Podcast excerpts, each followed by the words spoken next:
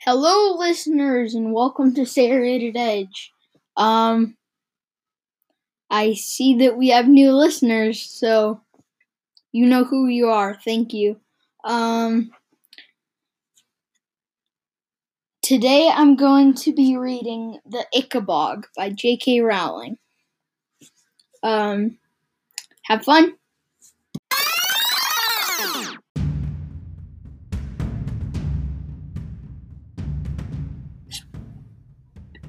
Chapter 2 The Ickabog. The legend of the Ickabog had been passed down by generations of marshlanders and spread by word of mouth all the way to Chooksville. Nowadays, everybody knew the story. Naturally, as it was with legends, with all legends, it changed a little depending on who was telling it. However, every story agreed that a monster lived in the at the very northernmost tip of the country, in a wide patch of dark and often misty marsh, too dangerous for humans to enter. The monster was said to eat children and sheep. Sometimes it even carried off grown men and women who stayed too who strayed too close to the marsh at night. The habits and appearance of the Ickabog changed depending on who was describing it. Some made it snake like, others dragonish or wolf like.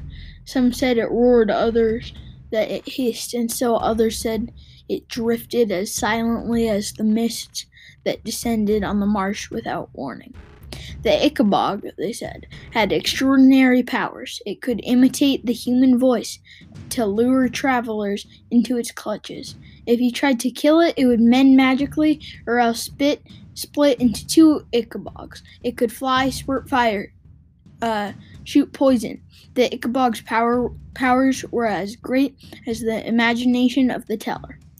Mind you don't leave the garden while I'm working, parents all over the kingdom would tell their children, or the Ickabog will catch up will catch you and eat you all up.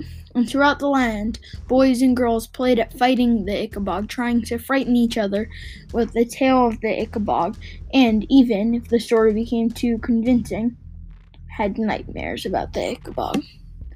Bert Beamish was one such little boy. When a family called the Dovetails came over for dinner one night, Mr. Dovetail entertained everybody with what he claimed was the latest news of the Ickabog. That night, five year old Bert woke, sobbing and terrified, from a dream in which the monster's huge white eyes were gleaming at him across a foggy marsh into which he was slowly sinking. There, there, whispered his mother, who tiptoed into his room with a candle and now rocked him backward and forward in her lap. There's no Ickabog, Bertie. Bertie, it's just a silly story. But, but Mr. Dovetail sheep have gone missing, hiccuped Bert. So they have, said Miss said Mrs. Beamish, but not because a monster took them. Sheep are foolish creatures. They wander off and get lost in the marsh. But but Mr. Dovetail said people disappear too. Only people who are silly enough to stray onto the marsh, marsh at night, said Mrs. Beamish. Hush now, Bertie, there's no monster. But Mr. Dovetail said people heard voices outside their windows, and in the morning the, their chickens were gone. Mrs. Beamish couldn't help but laugh. The voices they heard are ordinary thieves, Bertie. Up in the marshlands, they pilfer from one another all the time. It's easier to blame the Ickabog than to admit their neighbors are stealing from them. Stealing? gasped Bert, sitting up in his mother's lap and gazing at her with solemn eyes. Stealing's very naughty, isn't it, Mummy? It's very naughty indeed, said Mrs. Beamish, lifting up Bert, placing him lifting up Bert, placing him tenderly back into his warm bed and tucking him in.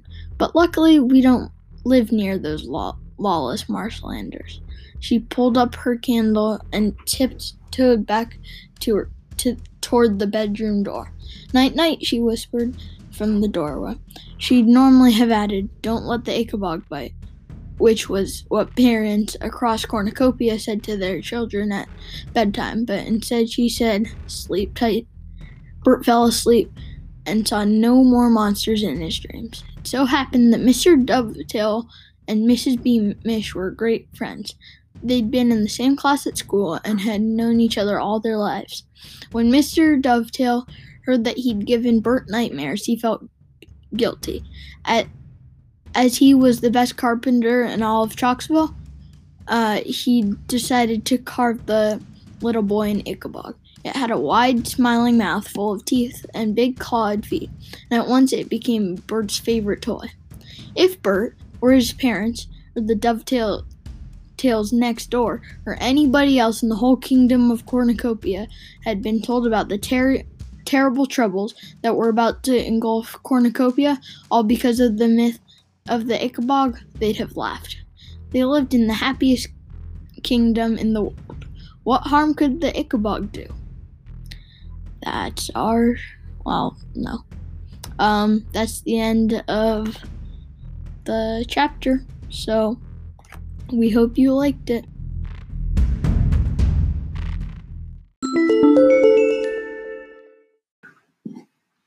word time this this episode the word is astronomical if you say the odds are astronomical that means they're like huge. They're I don't know. They're too big.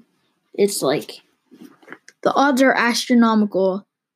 That means it's like very, very, very, very, very unlikely that the thing is that like if the odds are astronomical that um my dog is going to get a dri- a driver's license or something well, he is very smart. He probably could, except he doesn't have the um, digits and stuff. But if the odds were astronomical that my dog would get a driver's license, then the odds would be crazy. Like, they'd be insane. Like, he couldn't get a driving license. I get well, he could. He's super smart. Um, but yeah, thanks.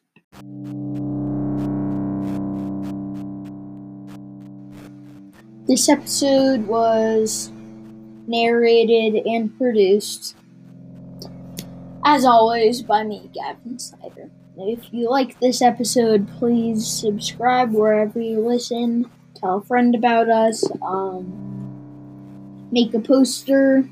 Um, yeah.